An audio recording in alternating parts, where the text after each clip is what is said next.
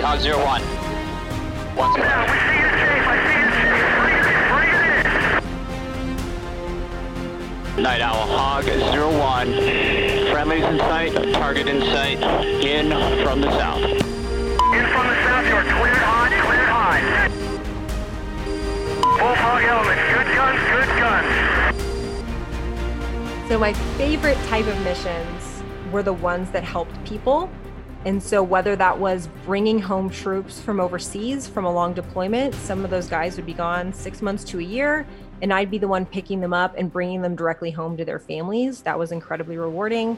I did a multitude of different humanitarian missions, so going down and picking people up before and after hurricanes, or when people would need flying hospitals, we would act as a flying hospital. So there was a few times where I was able to actually take people who needed to get from Japan to Hawaii for an emergency surgery or from, you know, Iraq to Germany because they needed to go to the hospital. Welcome to the Pathway to Wings podcast, a podcast for those looking to become Air Force aviators and hosted by current Air Force aviators. For today's episode, I'll be your host. My name is Major John Waters, call sign Rain, and today's guest is Major Afton Brown. Major Brown is a former C 17 instructor pilot and now instructs in the T 1 Jayhawk. I think you're really going to enjoy gleaning from her perspective as well as hearing about her story. So, with that being said, let's get into today's episode with Major Afton Brown. Afton, thanks for joining me. It's my pleasure. Excited to be here. Afton, before we kind of get rolling into the podcast, can you tell me a little about who you are and what you do? Sure. My name is Major Afton Brown. I am a T1A instructor pilot. I was also a C 17 instructor pilot. And now I work as I go around the country talking about aviation experiences and trying to get people excited about aviation careers. That's pretty awesome. How long have you been in the Air Force? About 11 years. Goes by super fast. That's crazy. So, how did you get your start? Like, what school did you go to, and how did you become a Air Force instructor pilot? So I always knew I wanted to be a pilot. I was 13 and I saw one of those Air Force commercials with the fighter jets, and I just knew that was what I wanted to do. So I went to Embry-Riddle Aeronautical University in Prescott, Arizona, where I got a degree in engineering and got my pilot slot. And then the Air Force sent me to Columbus, Mississippi to be a pilot trainee. So that's where I got my start. And uh, it's been an amazing journey growing up, so you, saw the commercials, and obviously that got you interested in, in, wanting to be a pilot. But did you grow up in an aviation community, a family, or was it just no kidding? You saw a commercial and said, "Hey, I want to go do that one day." No kidding. It was commercial on screen. Looks like the coolest job in the entire world, and that's kind of where my dreams took off. And uh, I was also of the generation 9 11. I wore my first Air Force uniform in Junior Reserve Officer Training Corps on 9 11 and that's really i was called to serve i was called to fly. So it's kind of a culmination of all of these things matching up to make the perfect career for me. Awesome. So there's a lot that goes into becoming a pilot but even just getting into college and then getting into ROTC that takes a lot of work. So was there anything you were doing in high school or even middle school to kind of set you up to go participate in ROTC? Or- Absolutely. There was plenty of things that I did, including trying to get into as many clubs um, that I really enjoyed and liked, and trying to be in leadership positions in those, and learn from my coaches and teachers on how to study well, be a good leader. I did a lot of community service and uh, that enabled me to get an ROTC scholarship. So I'd say for anybody out there who's looking to do those kinds of things, just you know be a very well-rounded person, but still do things that you really enjoy. So if you like football, go be on the football team. If you like debate and speech, go do that and kind of explore these different activities um, to get you all the different experiences that you may need to take into college with you. I'm sure maybe you're different than me, but like my high school career wasn't like all roses and it was like super easy. There were definitely some hurdles. Were there anything that you had to overcome or any challenges that were, you know, specific that were challenging for you? So I might have been a little bit airplane obsessed. I knew that's what I wanted to do. And I also knew that I didn't have any money to go to college. And so if I was going to go to college, then I would have to earn that scholarship. So for me, it was 24 7, working hard, trying to get good grades, trying to be in those clubs. And so that was really difficult as a teenager trying to like just realize this dream of being a pilot and trying every day to just get to that goal so I would say um, if you are, you know, if you're in high school right now, you know, work hard, but you know, take time for yourself and realize that like high school is is going to be, you know, challenging. And if you take it one day at a time and one club or activity at a time, you're going to eventually get there and you'll have enough to put on your scholarship applications or your academy application. But there's going to be a lot of challenges for you, and that's totally normal. Yeah, that's one of the things I always say to kids is this is a passion and a career you're pursuing and there's going to be setbacks. So no doubt there are going to be hurdles and it's it's the long game. It's a marathon, not a sprint. And it's just keeping keeping the grind, keeping focused on what the end goal is. And it's a long road. But with that, absolutely. You made it to ROTC. What was ROTC like for you? So I did uh, an aerospace engineering degree. I got my degree in four and a half years, and every year I would do something with ROTC, and they would kind of teach me how to be an officer year by year. So it was really exciting to meet my new classmates and to meet other people who were like me for the first time uh, that had that passion for the Air Force and passion for flying. And so we learned about history, and then we would learn about professionalism, and then we'd learn about leadership. And so I think that for me, ROTC was the best path because not only did I get to have a more normal college experience, I definitely learned a lot of life skills along the way. I had to have a job in the summers, I had to take summer school, I had to, you know, balance classes and social life and ROTC all together. And I think those were really good lessons because when I got into the Air Force, I had to do the same thing all over again. And I was on my own and studying for pilot training and doing that. So ROTC really set me up well to go into the Air Force and to to be a good officer. Why did you pick ROTC over going to the Air Force Academy? So, to be honest, I really thought the Air Force Academy was the only way to get a pilot slot. And I just didn't have the information available to me at the time. So I'm really glad that for everyone out there listening, you can go to airforce.com and it will take you to the Academy website. It'll take you to the ROTC website, and you can get all of the information on when to apply and what it's like, and you can pick up mentors. That wasn't available to me. So when I tried to apply for the Academy, I didn't get a senator's recommendation. I didn't have any mentors and I wasn't able to get in touch with any Academy liaison officers to get any help. So when I applied, I applied with an extremely weak package, and they were going to put me into the pre academy school, which isn't somewhere that I wanted to go. But Embry-Riddle picked me up, and I decided like that's probably going to be the better fit for me. And I went, and I'm really glad that I did because I really appreciated the experience that ROTC gave me um, in the end. Oh, that's awesome. So you're slightly different. You're much smarter than me because I did not do aerospace engineering, but I thought it's kind of one of these misnomers that you had to be an engineer to be a pilot. And I found out day one of my orientation that that was not the case. So I do think it's important to highlight there are a lot of mentors and there's a lot of information out there. So there people have walked the path. Go find those people, get a mentor to go out there and guide you. Yes, absolutely. And so I'm sure, you know, like you might have been the smarter one because I took up engineering because I thought that that was what I had to do to get a scholarship and to be a pilot, and I didn't get that information. So I turned out not to be too bad of an engineer, but I definitely would have been a lot happier had I picked another major that I was more passionate about.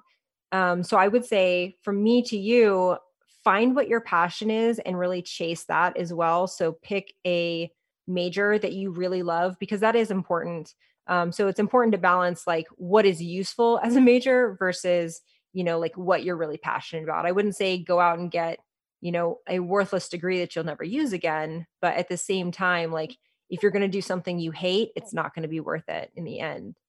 I think that is sage advice. And that that's it. Like nail nailed it on the head there. The um I did not do a major that I was super passionate about. It was more or less I want to be a pilot. In hindsight, looking back, I was like, well, if I got hit in the eye with a rock, if there's a medical, you know, medical issue I had, I would have kind of been hosed. So if I'd gone back and if I could do it again, younger me, I would have said, go do architecture, do something that you would have a skill set to fall back on.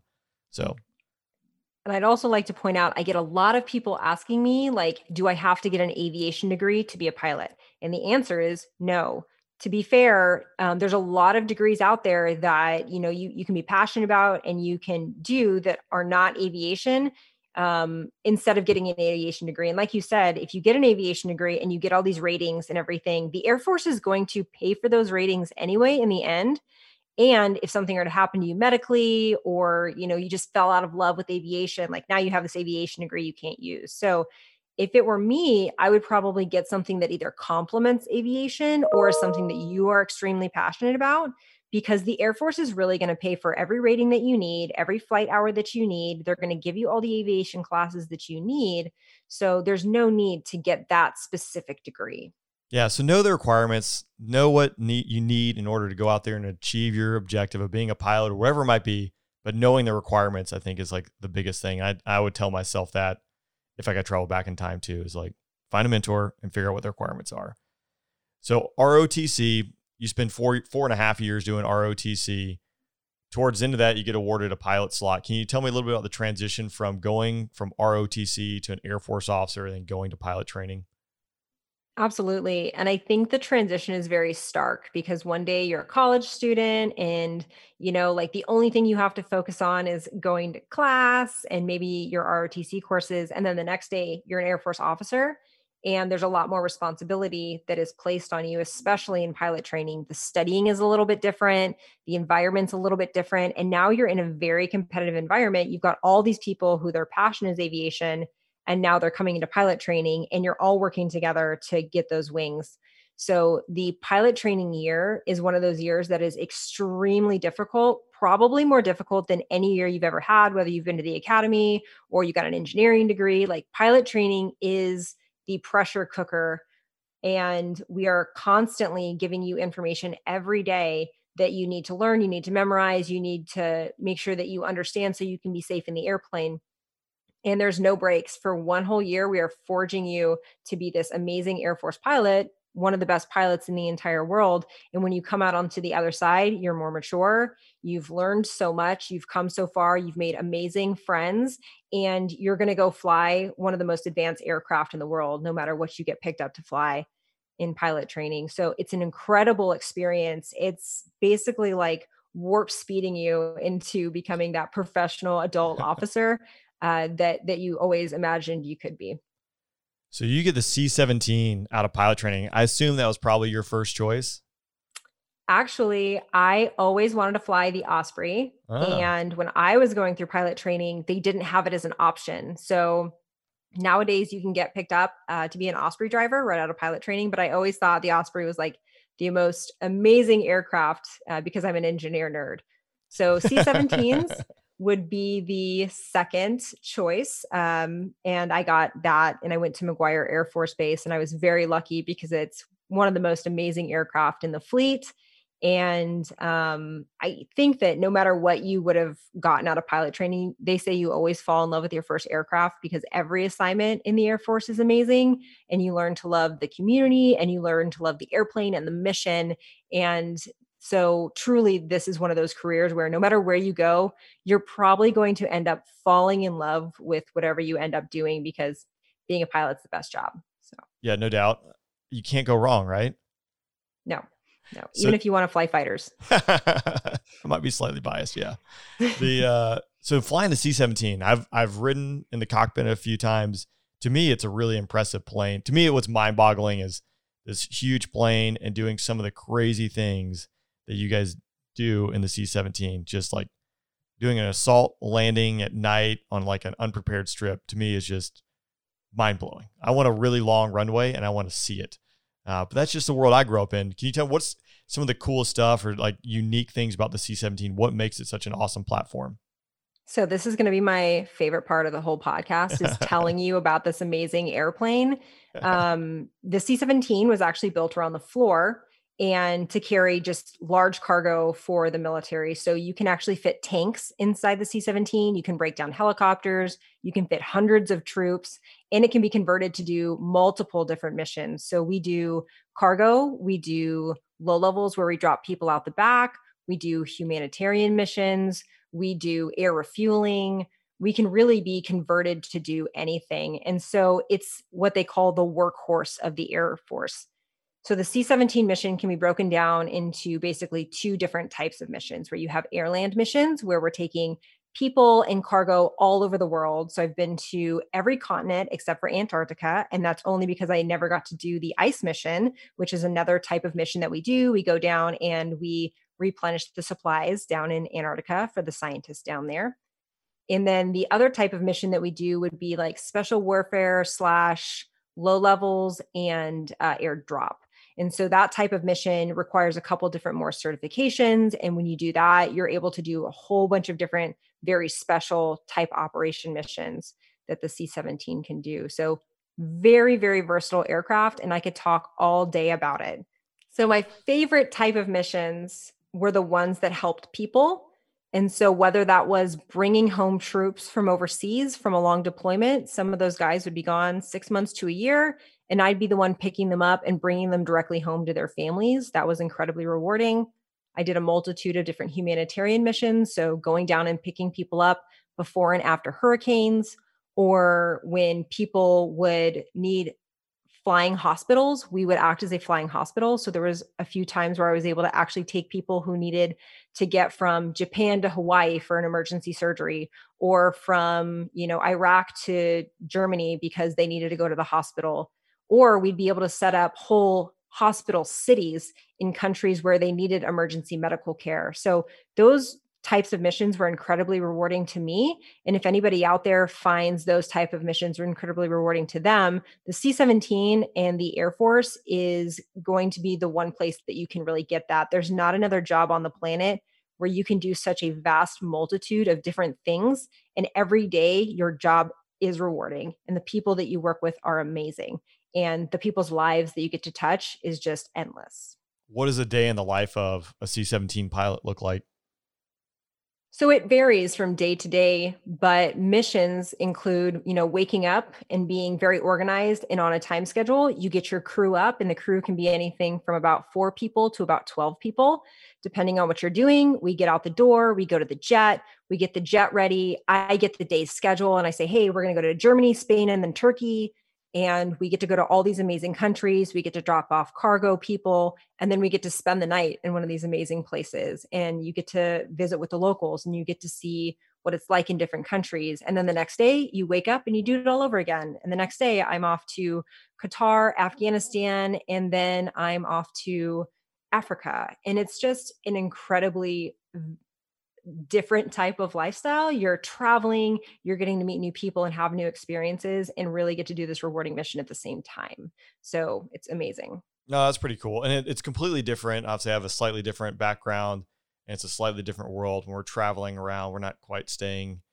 different spots. It's just go to one spot, stay there, and live there for six months. So there's having variety is a nice thing. I would like to have variety every now and then. So that's pretty cool. McGuire was your first assignment flying the C 17. Did you fly the C 17 anywhere else, or was that your only C 17 assignment?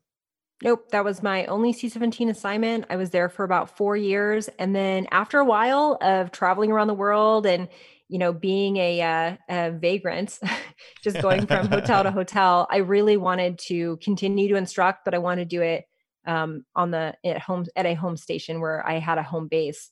So I went to undergraduate pilot training, which is another extremely rewarding career because now I get to go back to where I was taught to fly and I get to be an instructor and teach students how to fly and intermix my experiences with the C 17 with instruction in what we call the T1A Jayhawk.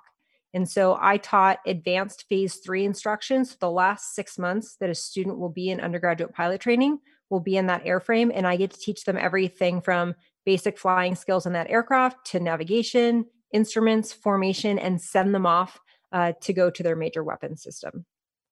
And where did you do that T1 instruction at? Columbus Air Force Base in Mississippi. Oh, yeah. So I spent a few years being a T6 instructor pilot there. Columbus, Mississippi, just a beautiful garden spot but it's changed a lot since I've been there. So I mean, there's so many restaurants. Uh, just a great little spot. it's so good. what was like the? I mean, was there a highlight of being a T1 instructor? I definitely have a few things that stick out in my mind from either scary sorties or really awesome, like seeing a student progress from like really struggling, not going to make it through to excelling by the end of pilot training. Do you have any like really big highlights from your T1? Absolutely. So at the end of my time there, I was able to be a flight commander in my first class, class 1814. When they came through, I was able to see everything from like the students who were really, really struggling, and we were able to help them through all that and get them to learn the lessons and then get them to wings, which is always really rewarding. We had a lot of, you know, personal things that happened in that class where the students had stuff that was going on in their lives that was affecting training. And so we got to become, you know, like mentor mentee kind of relationship and help them through all that to get them on to the next phase. And then when I got to see them graduate after all that time with them, all the training, all the days, um, was probably one of the most proud moments of my whole life because I am now able to pass on everything that I have learned to the next generation of aviator. And there's nothing like that. Being an instructor in whatever you choose to do in life is the most rewarding thing that you can do is just passing that knowledge and that love on to another person.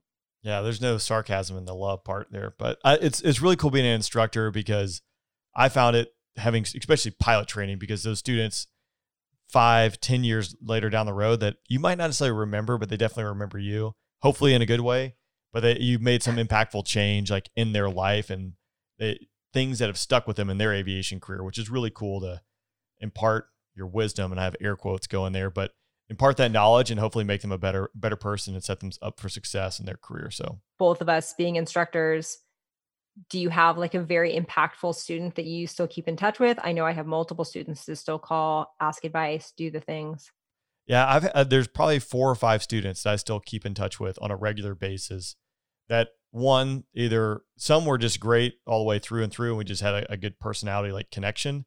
Others the other two of them really struggled in the beginning, and by the time they got to like the formation phase, like they had figured it out and were really doing well, and ended up going on on to fly fighters, which is what they wanted to do, but they had no chance in the beginning of just how how much they struggled. But like me, like I'm a person, you can tell me don't run into the wall, you're going to run into the wall.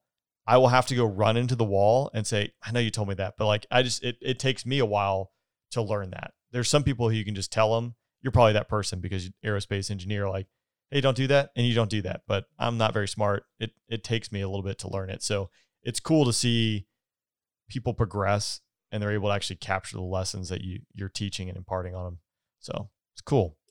Absolutely. I would say that if you want to go to pilot training, if you can find somebody that loves to instruct, loves to teach, loves to mentor, that's going to be your best shot at being able to ask all the questions that you need, where do I need to go to school? What do I need to study? What are the things I need to look out for? So, um, if you ever need that, you know, try to find someone like Rain or I, and we are more than happy to sit down with you, tell you our experiences, show you the way, and finding that mentor is super key to be able to getting the career and the dream job that you want.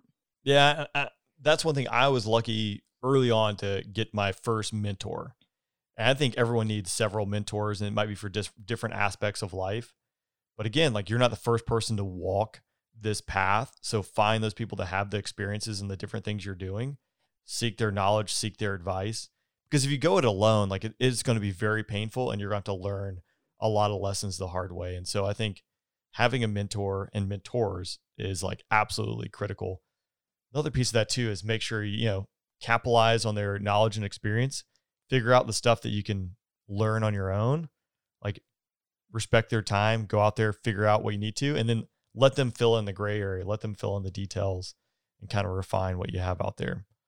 So now you're teaching the instructors how to teach in the T1.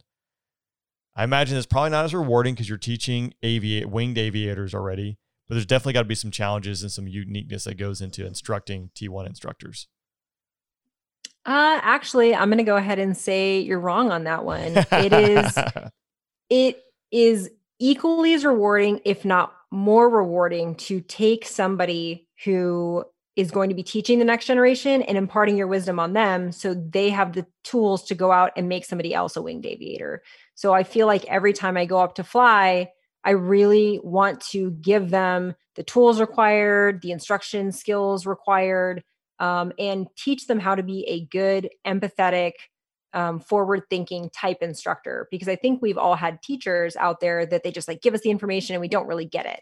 But a true instructor is somebody who understands their student, who can understand their learning style, who can understand their abilities, and then can go out and then teach that student in a way that will connect with them. So, whenever at the schoolhouse we're teaching students, we're trying to keep that in mind. And that's a very hard thing to pass on to somebody, much more difficult than, hey, I need you to just fly this thing. It is now, I need you to fly this thing. I need you to fly this thing well. And I also need you to be very open minded when you're doing it to watch the student as they do it and then teach them how to do it. So, it's extremely rewarding to be an instructor's instructor. And um, and like, I'm very lucky to be in this job right now. I've really, really enjoyed being able to do that and to pass along like the culmination of everything I've learned as an instructor onto other instructors who will then go teach students who will then fly airplanes. So, this is a great job and it just makes me love aviation even more. And some days are harder than others because yeah. going up and playing a student, so an instructor can so a student can play like an instructor but then we both have to be responsible for what's going on in the aircraft sometimes gets convoluted but at the same time i'm teaching critical skills to the next generation of instructors yeah absolutely i didn't want to sell you short there but it is cool I, I really like like the new guy who has no idea what they're doing versus like but i can fully anticipate that at PIT pilot instructor training there are people who have are seasoned aviators that they're doing something different and they got a lot to learn. So you're doing a lot of work, which is pretty cool. The, and we're also teaching the FAIPs. So you were a FAIP, so yeah. that first assignment instructor pilot. So you've got a student that just came out of pilot training and now they want to go be an instructor. And so now I have to teach this very junior aviator to not only fly the aircraft well, but to make sure they stay safe and they're teaching students. So these first assignment instructor pilots really is a coveted amazing job because right out the gate as a 24 year old you're flying a multi-million dollar aircraft and you're teaching other people to do the same. So when they come through the schoolhouse that's really a treat to be able to teach them. Yeah no doubt.